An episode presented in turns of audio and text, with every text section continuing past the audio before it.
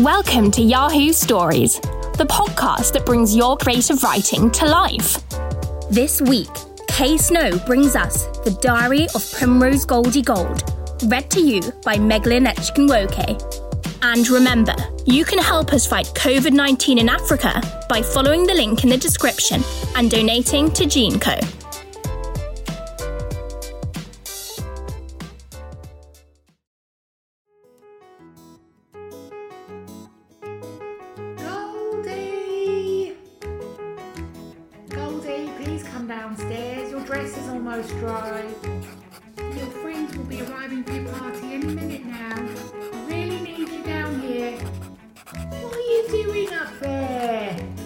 Diary, it's my 10th birthday today. And my friends are coming over to my party soon. I'm so excited. I can't wait to tell them what's happened today. It's been such an amazing adventure.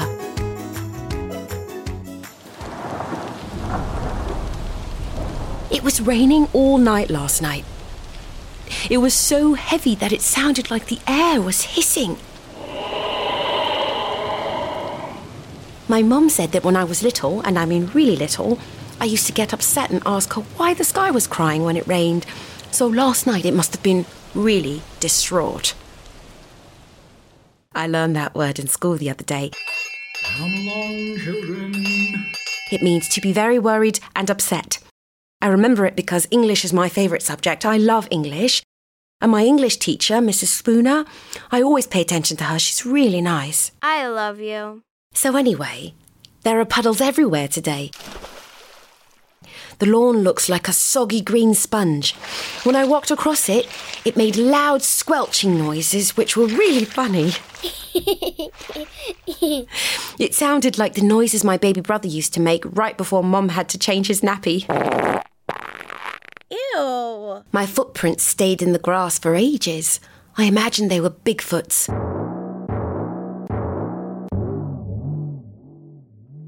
I'd love to spot him. I pretended to be a hunter and hid behind a large oak tree at the bottom of the garden and waited to see him. Yeti, I'm gonna catch you.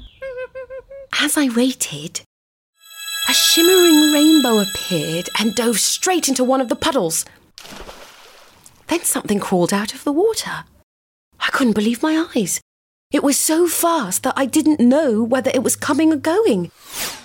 It zipped across the lawn, this way and that, Doop, deep, doom. in a bright green blur.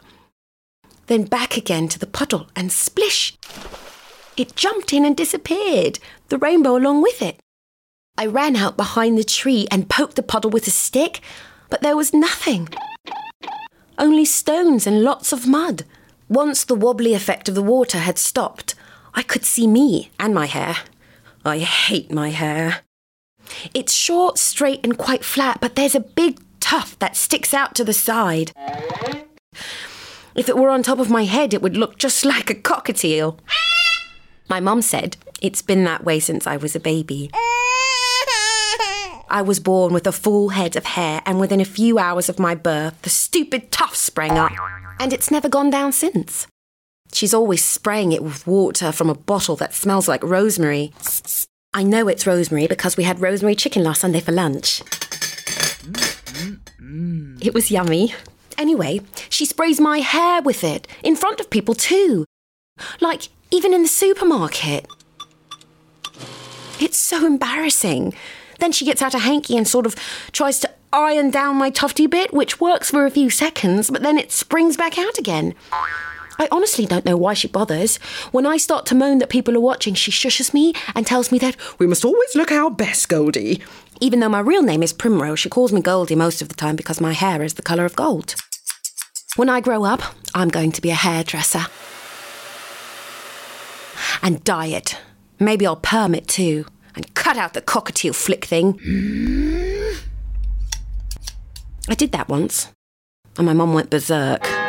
We didn't go to church the following day because she felt embarrassed about what the vicar would think.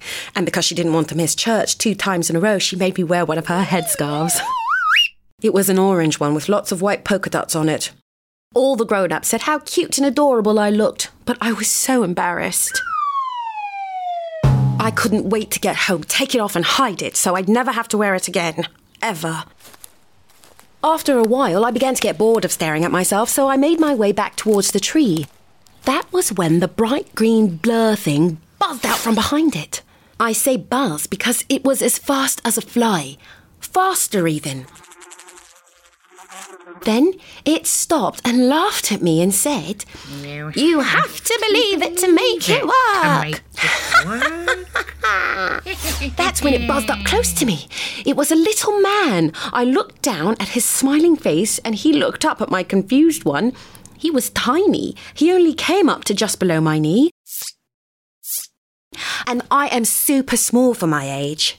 He was dressed in all green a jacket, trousers, and a hat that kind of flopped down to one side. I could see short brown hair poking out from under it. He had on brown boots that his pants were tucked into, and a thick brown belt with a big brass buckle that looked like the colour of my hair. His jacket had lots of tiny brown buttons up the middle that fastened it together, and was carrying hoops of rope that were slung across his shoulder. You have to believe in them to make them work, he repeated. What? I replied. Believe in what? You can't just jump into a puddle portal and expect it to work for you, he said. Puddle portal, I said. That was when he explained it to me. He said that the reflection on the surface of the puddle is the destination, so his people, the little people, call them destiflections. The puddle is a portal which they call puddle portals. He said they used these puddle portals to travel anywhere they wanted to go in the world. He explained it using some bigger words that I can't remember now, but when I do remember, I'll write them down and ask Mrs. Spooner what they mean at school on Monday. I remember that he got very excited when he used the word universe. He said they travel between time too. He told me to stare into the puddle's reflection and concentrate hard on where I wanted to go. Then, when the image of that place appeared in the puddle, all I had to do was jump in and I'd be at the place my mind had created. Wow! So I tried it. First, I thought very hard about Bigfoot. Then I started thinking about fairies, unicorns, and wizards. How fantastic would it be to see a real life wizard? Shazam! I jumped and opened my eyes to find I was still in my garden with Greer. That's what he said his name was. He was laughing at me, and all the muddy water from the puddle I'd jumped into rolled down my face and on my dress. My party dress. My mum was so angry about the dirt when I came running inside to tell her about my adventure. Mum. Oh, Goldie. What have you done to your dress? Mum. Oh, Mum. Mum, listen. But she wouldn't listen and sent me straight to the bath, which is why I'm still in my dressing gown now.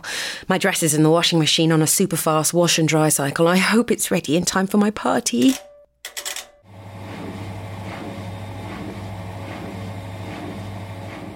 Anyway, back to where we were in the garden. Greer said again, You have to believe, Primrose, truly. Then he looked up into the puddle and jumped in.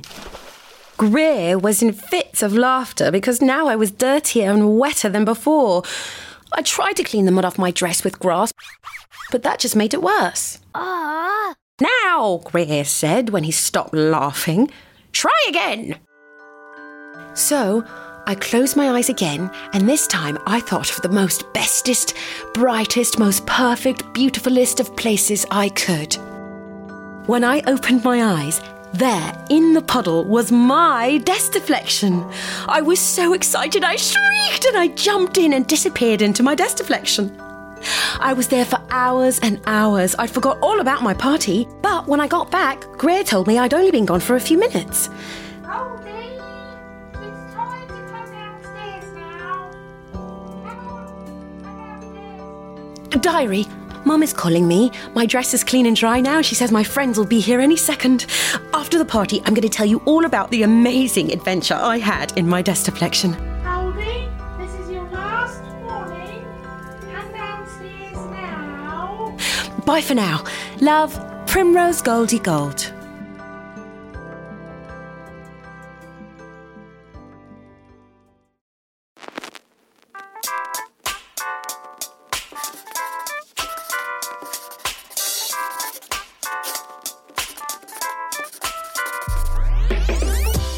Thank you so much for listening to The Diary of Primrose Goldie Gold, a short story written by Kay Snow, read for you by me, Megalyn Echikunwoke. Please follow the link in the description to donate £5 or $5 to GeneCo to support their COVID 19 prevention efforts in Nigeria. Thank you.